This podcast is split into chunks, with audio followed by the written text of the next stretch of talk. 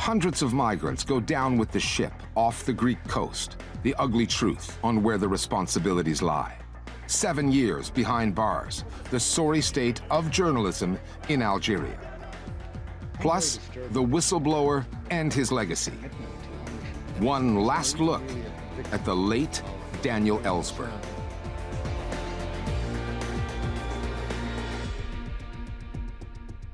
Hello, I'm Richard Gizbert, and you're at the Listening Post, where we don't cover the news, we cover the way the news is covered. Another terrifying tragedy has stained the Mediterranean Sea after a boat carrying around 750 migrants capsized off the coast of Greece. The scale of this disaster once again has the media focusing, at least temporarily, on what has grown into a perpetual crisis. The death toll leads the coverage, and another angle simmers below the surface the anti immigration policies of EU governments that exacerbate what migrants face and the media outlets reinforcing that message. The Greek government has denied responsibility for failing to rescue the sinking ship, a line largely echoed across the mainstream media there. Greek investigative journalists, though, more independent ones, have pushed back, revealing the people on that boat asked for help that never came. The larger contextual problem, the shortage of quality news coverage on the root causes of migration and how catastrophes at sea can be avoided. What does it take to make a migrant's death newsworthy? They're drowning at sea on Europe's doorstep. Because it's not an unusual development. Sometimes it takes an image, like that of a dead Syrian child in 2015, Alan Kurdi, who washed up on that Turkish beach. Or it can be a number, the scale of the tragedy, in this case, 750 people. Should the story make headlines, the pattern that follows includes European governments, in this case the Greek one, shrugging their shoulders, saying there's nothing more they could have done. Είναι αυτό ένα λόγο. Μπορούσε η χώρα μα να έχει κάνει κάτι παραπάνω, όχι, κύριε Υπουργέ. Όχι, είμαι κατηγορηματικό. Η Ελλάδα έκανε το μέγιστο που μπορούσε. News consumers should be grateful, however, that some Greek journalists can be more proficient at their job than the politicians are at theirs the account given by the Greek authorities that this uh, vessel never uh, sent out a distress signal was totally refuted by our reporting. We showed that many, many hours before the boat sank, uh, the people had contacted uh, alarm phone saying, we will not survive the night. We need urgent help. And all the correspondence shows that this message was relayed to all authorities, uh, Greece, Frontex, the UNHCR. So th th this argumentation has no basis at all investigative reporting that has taken place through alternative sources, initially um, in Greece, information that came out from the grassroots uh, alarm phone that helps people who are stranded in the Mediterranean, presented evidence that showed that the people on the boat actually were seeking repeatedly help for uh, 12 hours before actually the boat sank.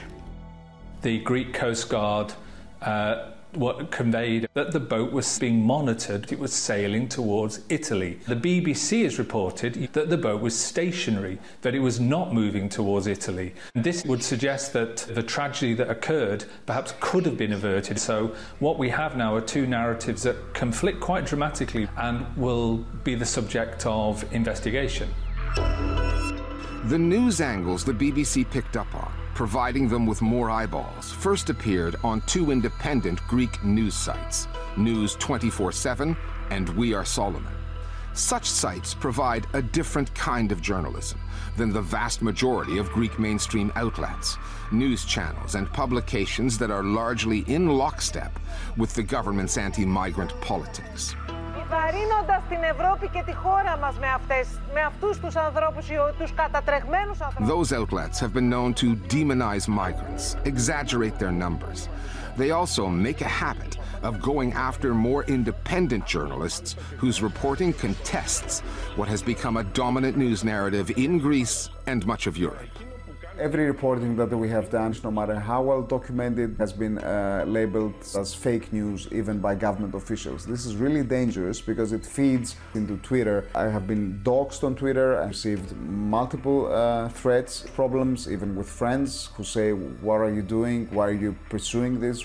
Do something nicer. The, the, the Greek media only pay attention when there is some sort of response by the government or the authorities, which is uh, taken as gospel People saying, ah, the BBC, who are they, you know, what do they know? Τώρα θεοποιήσαμε εδώ το BBC, επειδή ήρθε ένας ανταποκριτής, μπήκε στο κινητό εδώ, είδε το marine traffic, το, τα στίγματα και, σου λέει, και έκανε, έβγαλε συμπέρασμα ότι φταίει η Ελλάδα και η Ελλάδα σκοτώνει. And it falls into this whole narrative that um, that some politicians really like to push and which unfortunately works for media because it gets the former uh, a few more voters and it gets the, the latter a few more viewers or readers because they scare people and then they say, oh, but I'm the solution. See, I'm, I can solve your problem, uh, which, you know, isn't really a problem. I mean, the numbers of people we're talking about uh, in, a, in a European Union of 450 million people, the number of refugees and migrants is tiny.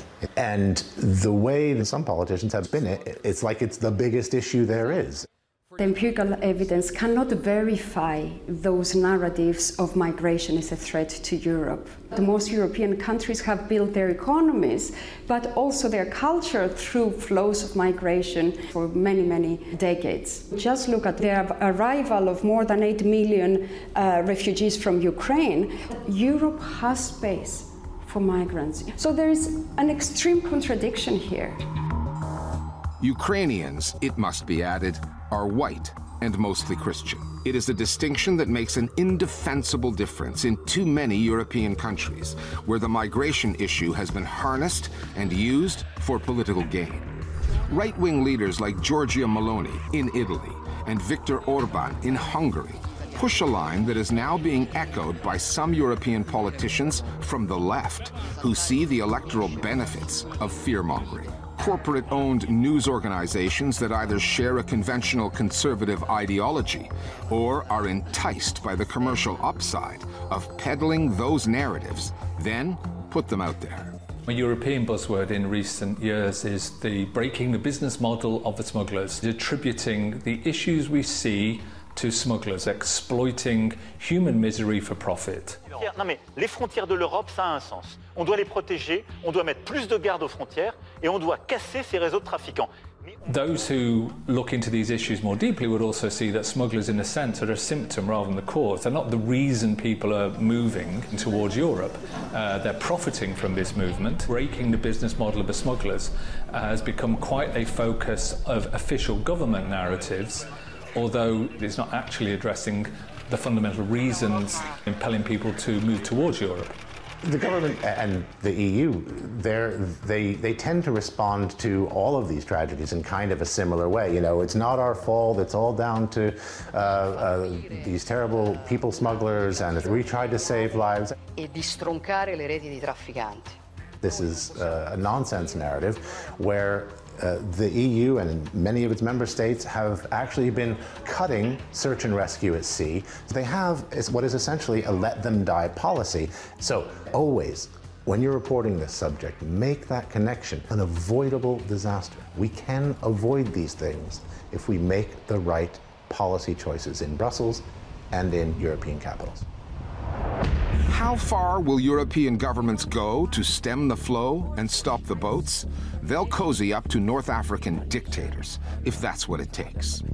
Earlier this month, Giorgia Meloni accompanied the head of the European Commission, Ursula von der Leyen, to Tunisia, where they dangled a check for a billion euros in front of that country's president, Kais Saied.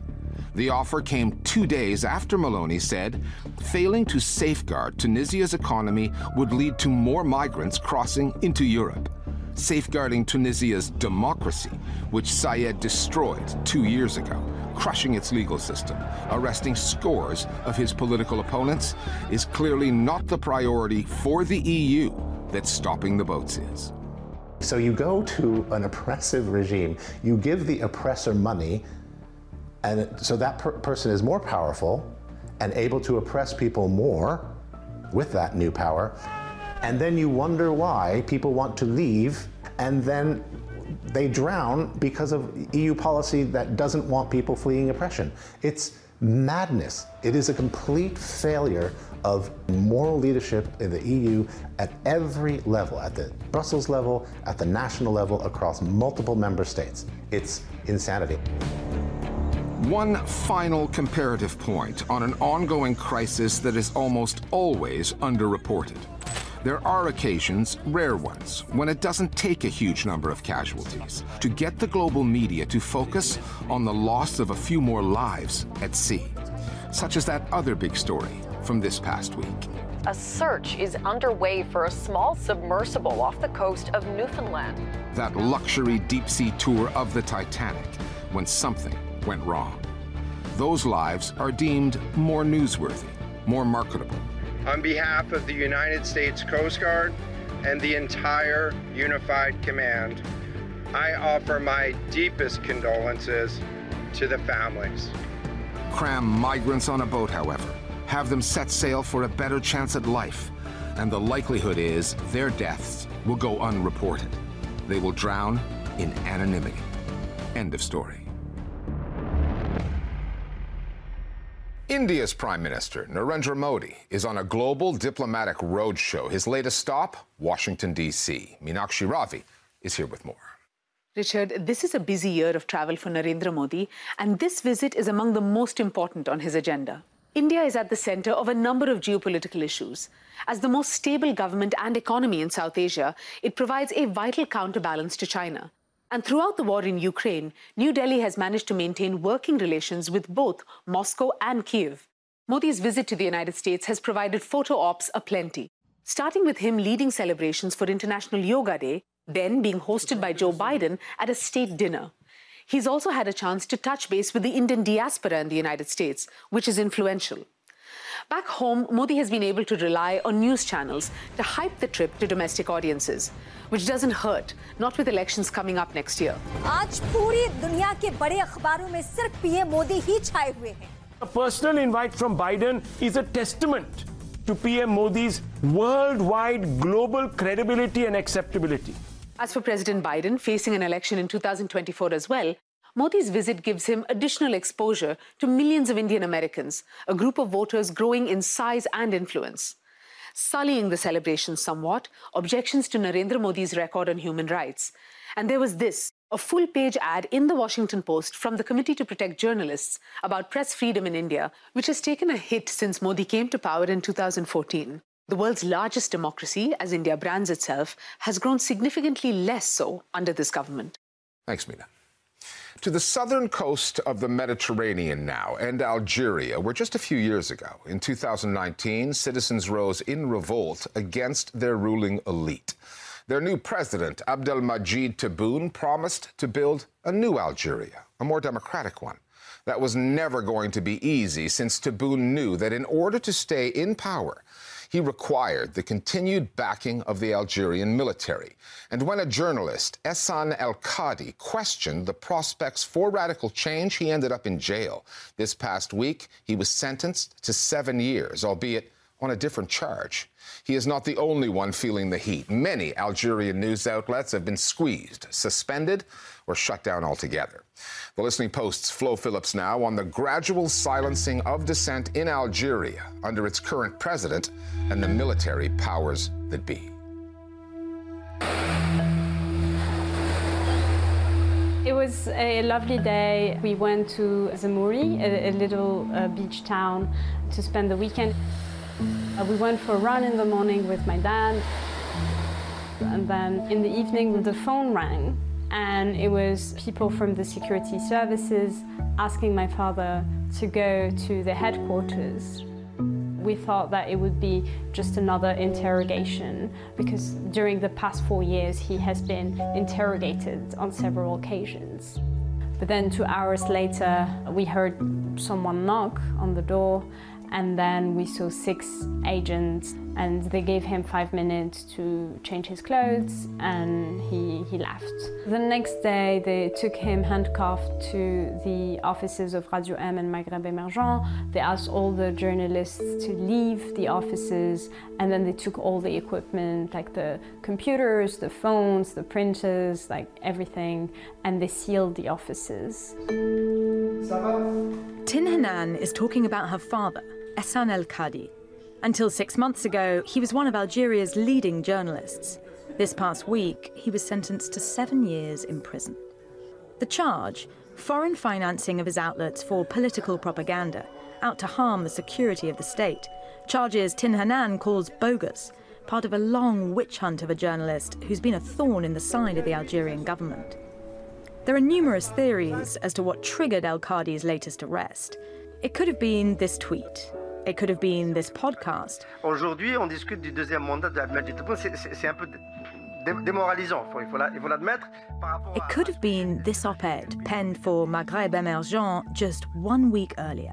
His latest article, I think, was the reason why uh, he ended up uh, in prison. It is basically an informed opinion article that analyzes a tension between uh, the army and the president. And the tension is about the upcoming election in 2024.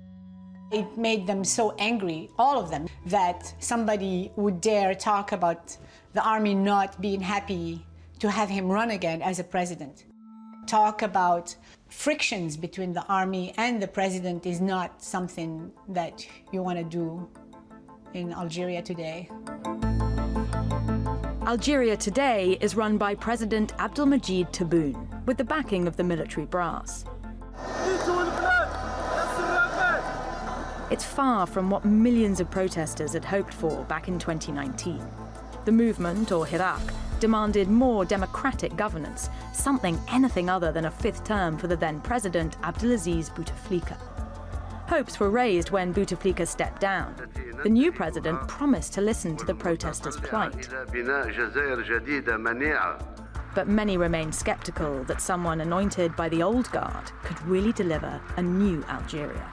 Most of Algerians did not buy this narrative of new Algeria. Since the exit of Bouteflika, we've seen General Gaid Saleh, who was on television every week, addressing the, the nation openly. So the Algerians understood the real locus of power, meaning the military, were still there and they were still gonna run uh, the show. إذا أننا نقف مع الشعب حتى تتحقق مطالبه الكاملة غير منقوصة.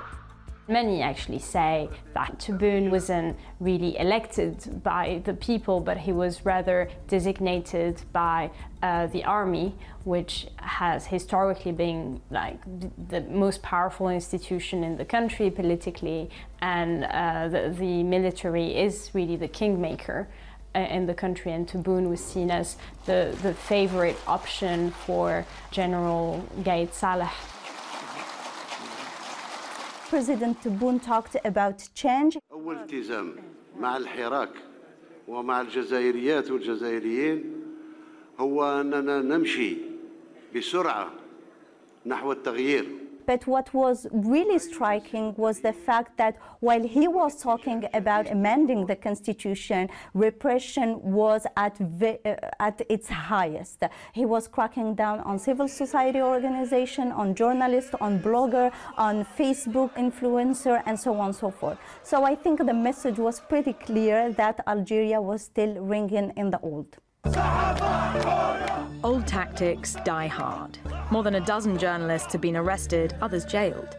A number of news outlets have been suspended or shut down. And there's a new media law that critics say is strengthening the state's control. But perhaps the most overt change has been the president's public attacks on dissenters, describing journalists like Ihsane El Kadi as Khabarji, informants. A few weeks before the trial, the president went live on national TV to say my father was actually a spy or an informant.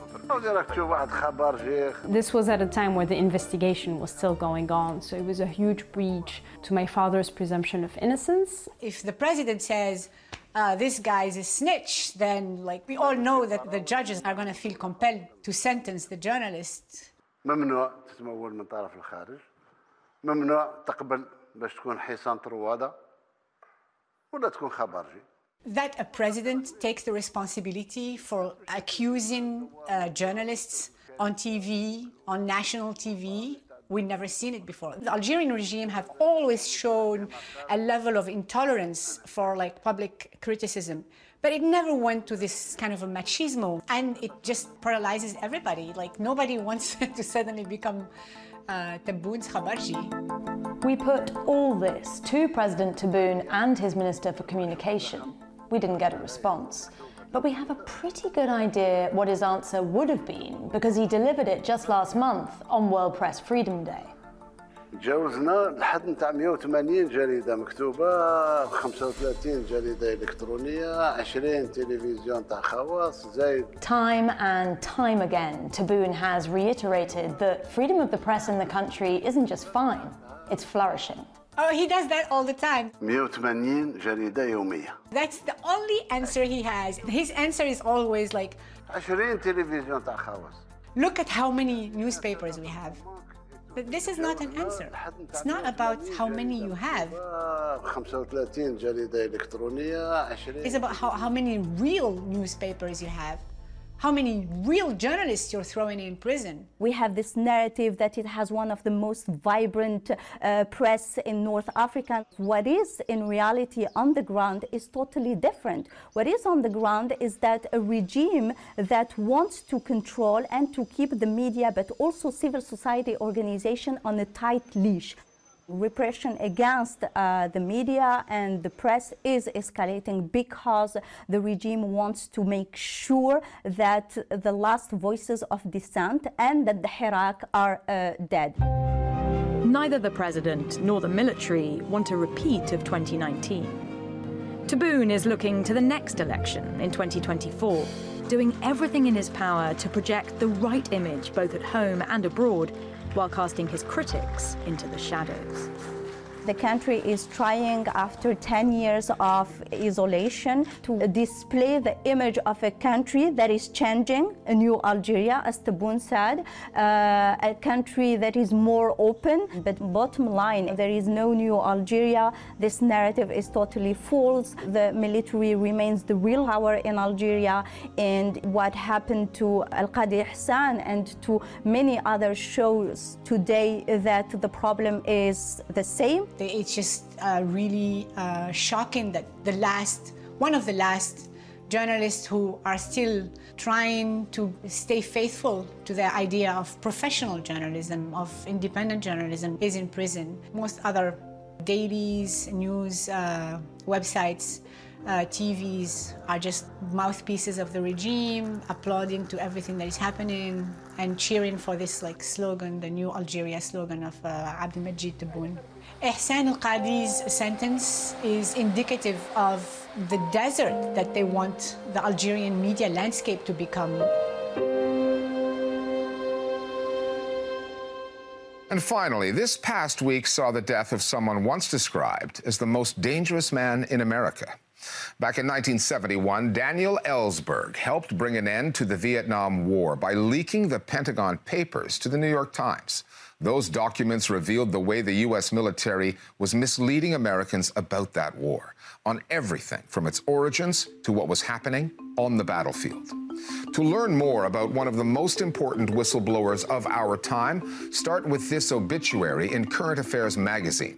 It's a long read by Vietnam veteran W.D. Ehrhart. He measures Ellsberg's impact. The University of Massachusetts Amherst has what it calls an Ellsberg Archive Project. You can find a five part podcast there on his life and legacy. For a documentary style deep dive, Hearts and Minds delves into America's disastrous involvement in Vietnam. The question used to be might it be possible that we were on the wrong side in the War? But we weren't on the wrong side. We are the wrong side. Ellsberg was charged under the U.S. Espionage Act. That's the same law being used against another whistleblower, Julian Assange, five decades later. In this episode of ABC Australia's Late Night Live podcast, Ellsberg draws parallels between the two cases. Julian Assange, if he were extradited to this country uh, and prosecuted and convicted, it would be an unjust case, uh, unjustly tried, and unconstitutionally applied.